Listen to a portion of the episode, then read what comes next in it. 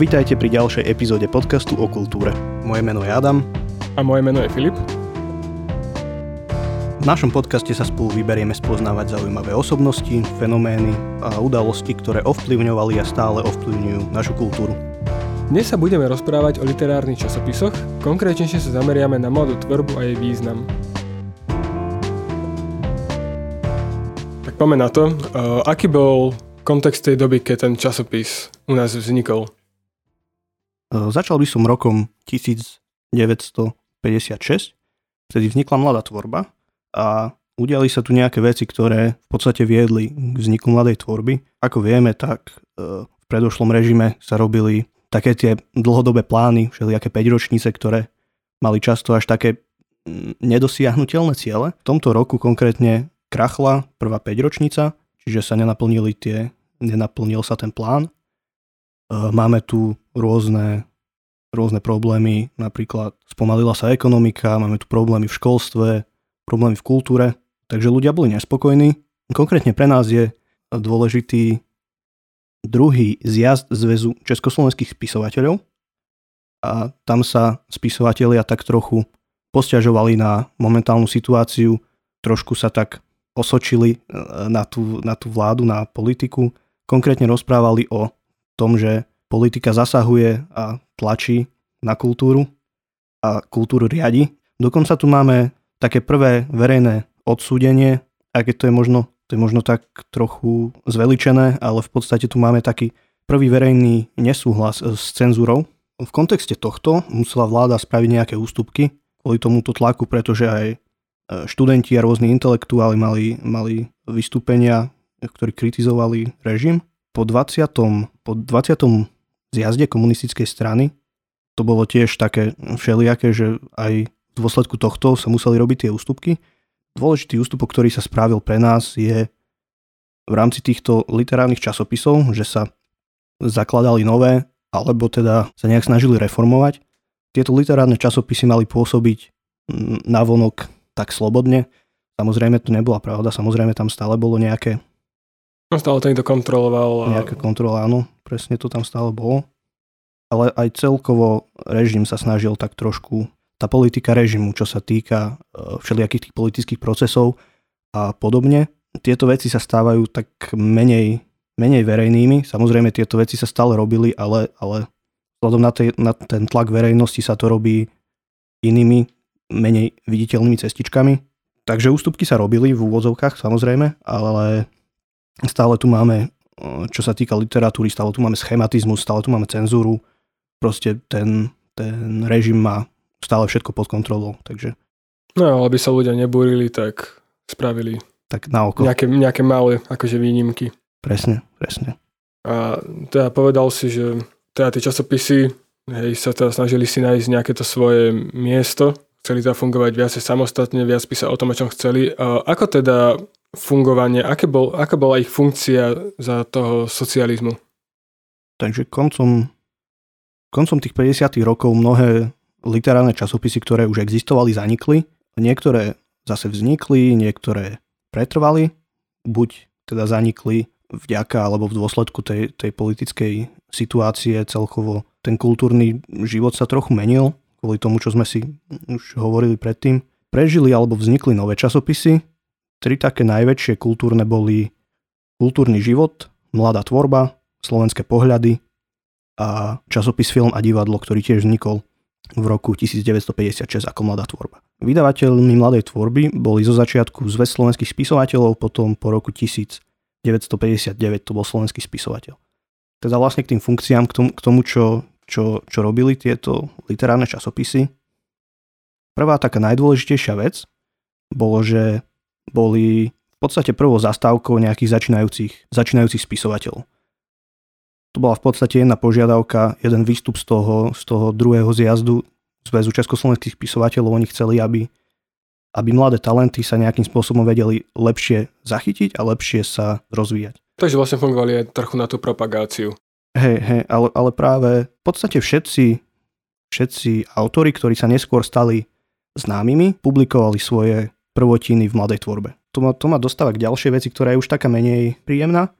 A to je, že tieto časopisy pôsobili aj ak, akýsi triedič. Že v podstate, keď chcel nejaký autor niečo vydať, poslal svoj text do mladej tvorby, tam si to v redakcii pozreli, keď sa im to páčilo, dali to na jednu kôpku, keď sa im to nepáčilo, dali to na druhú kôpku a tá kôpka, ktorá sa im páčila, potom putovala zase cez cenzúru a cez nejaké schvalovanie a potom niekedy sa to možno objavilo aj na stránkach časopisu.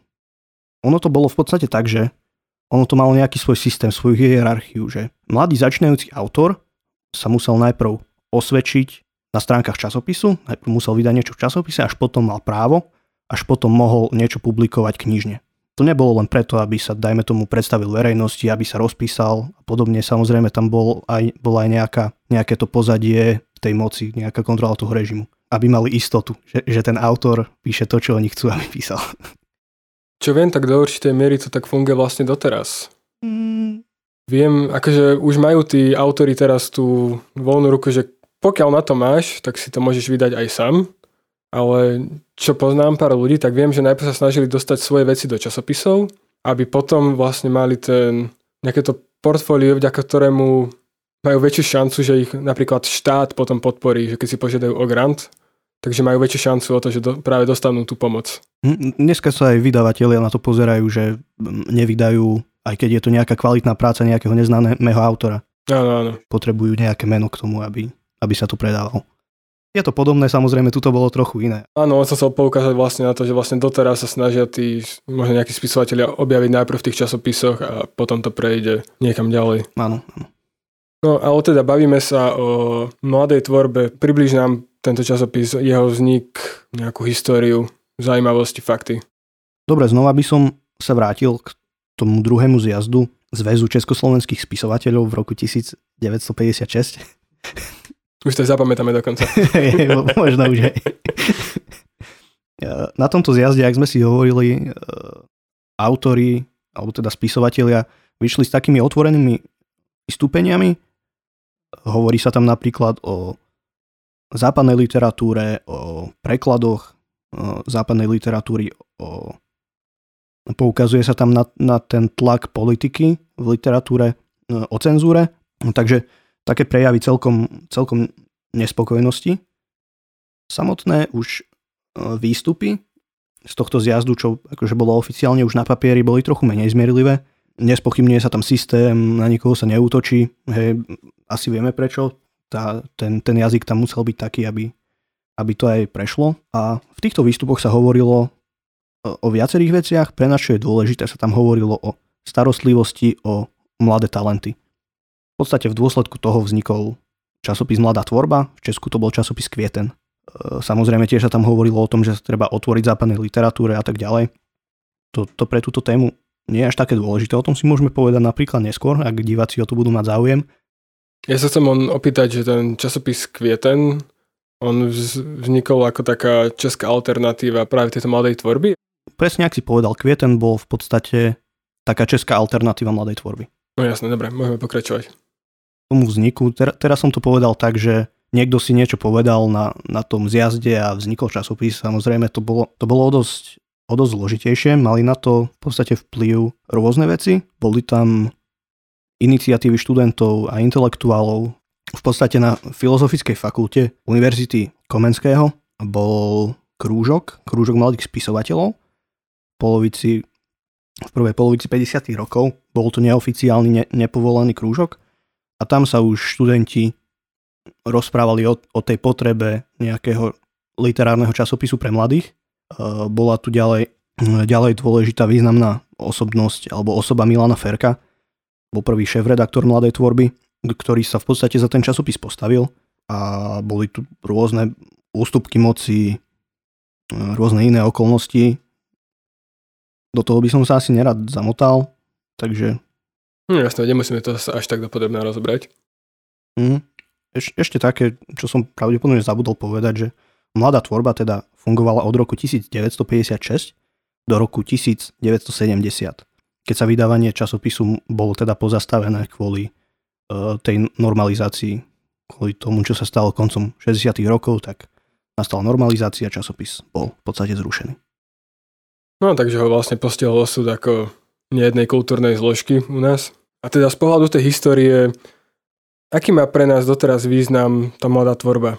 Mladá tvorba bola dôležitá pre, pre vývin slovenskej literatúry, keďže to bola taká prvá zastávka mladého autora, kde teda mladí autori publikovali svoje prvotiny, zároveň tam už nejakí, nejakí etablovaní autori tiež prispievali svojimi, svojou tvorbou, ale tiež tam prispievali rôznymi, dalo by sa povedať, odbornými e, článkami, napríklad e, profilmi nejakých významných osobností alebo prekladmi literatúry a tak ďalej.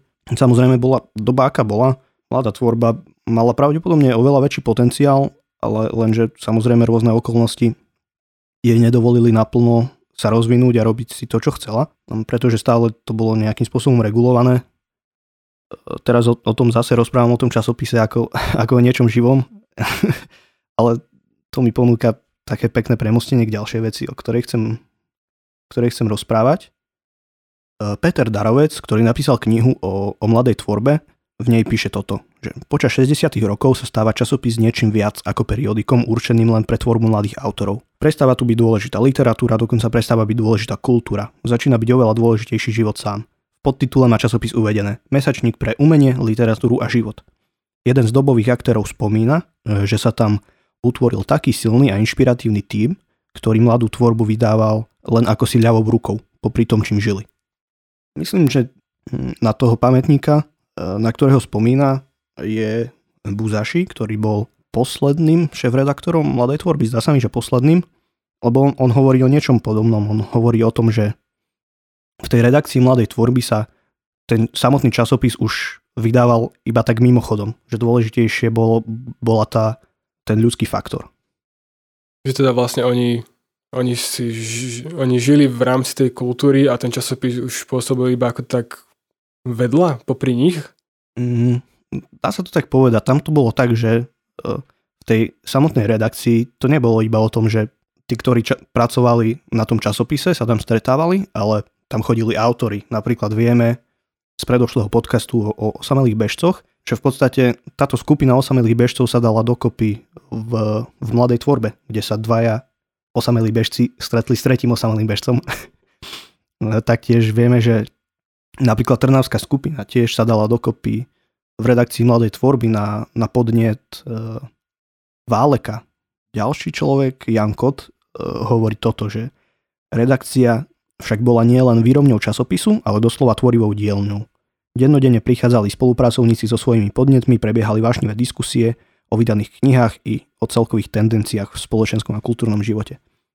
Takže ten, ten ľudský faktor tam bol taktiež veľmi dôležitý a a práve vďaka tejto mladej tvorbe, celkovo redakcii mladej tvorby e, sa sformovala taká jedna generácia, ktorú, na ktorú sa v rôznej literatúre v rôznych zdrojoch referuje ako o generácii 56. Tiež by sa to dalo nazvať ako generácia mladej tvorby. Pretože pod, túto, pod toto označenie generácia 56 spada v podstate dosť veľa autorov, ktorí publikovali svoje prvotiny v mladej tvorbe alebo boli nedielnou súčasťou tohto časopisu. A teda predpokladám, že to číslo 56 sa spája s tým rokom vzniku. Áno, áno. On, ono sú to v podstate uh, umelci, alebo teda autory, ktorí do tej literatúry prišli koncom 50 60 rokoch. Medzi nich patrí už spomínaný Osamelý bežci, Trnavská skupina, autori, uh, prozaici, ako napríklad Peter Jaroš, Mňačko, Tatarka, Rudolf Sloboda. Mitana, Dušek a, a podobný. Čiže to sú také mená, ktoré sú pravdepodobne možno také známejšie aj našim poslucháčom. Tak a tá, táto generácia 56 teda spojuje týchto všetkých autorov, ktorí majú nejaké, nejaké teda spoločné, spoločné znaky v ich tvorbe. Bola to, bola to už v podstate generácia, ktorá bola odchovaná v tom povojnovom svete, povojnovými pomermi. E, teda mala svoje ideály, za týmito ideálmi si stála a angažovala sa za ne. V podstate chceli títo autory prekonať tie nejaké prežité predstavy a idei, ktoré v literatúre zostali z toho predošlého obdobia. E, dávali tam teda tie svoje idei, angažovali sa za ne. Za to časť bola postihnutá, niektorí po roku 68, niektorí až po roku 89. ale tak e, A eš, ešte veľmi dôležitá vec, že mladá tvorba predstavovala platformu pre všetkých týchto už vyššie spomínaných autorov. A títo autory vďaka nej dokázali vytvoriť taký priestor, ktorý sa stal dôležitým v neskorších 70 80 rokoch, kedy, kedy, nastupuje, kedy nastupuje nová generácia zase autorov, ktorí to vďaka mladej tvorbe a generácii 56 mali o dosť ľahšie dostať sa eh, a prebiť sa. No jasné, rozumiem, veď oni už mali teda kvasi pripravenú pôdu na to. A, no dobre, bude to z tvojej strany všetko? Či máš ešte niečo? Myslím si, že sme si mm, pekne priblížili mladú tvorbu a aj význam týchto literárnych časopisov. Samozrejme ešte chcem pripomenúť, že aj v dnešnej dobe vychádzajú literárne časopisy a určite sa oplatí si nejaký prelistovať. A ešte nie je literárny, ale aj kultúrne? Nie, iba literárne. Iba literárne? Áno. Dobre. nie, nie, nie. Sam, samozrejme žartujem. Robte si, čo chcete. Keď máte 18. Keď nie, tak sa opýtajte rodičov najprv. A keď povedie áno, tak sa môžete radovať. Ďakujeme, že ste nás vydržali počúvať až do konca. Ak sa vám dnešná epizóda páčila, tak nás môžete sledovať na Facebooku, Instagrame.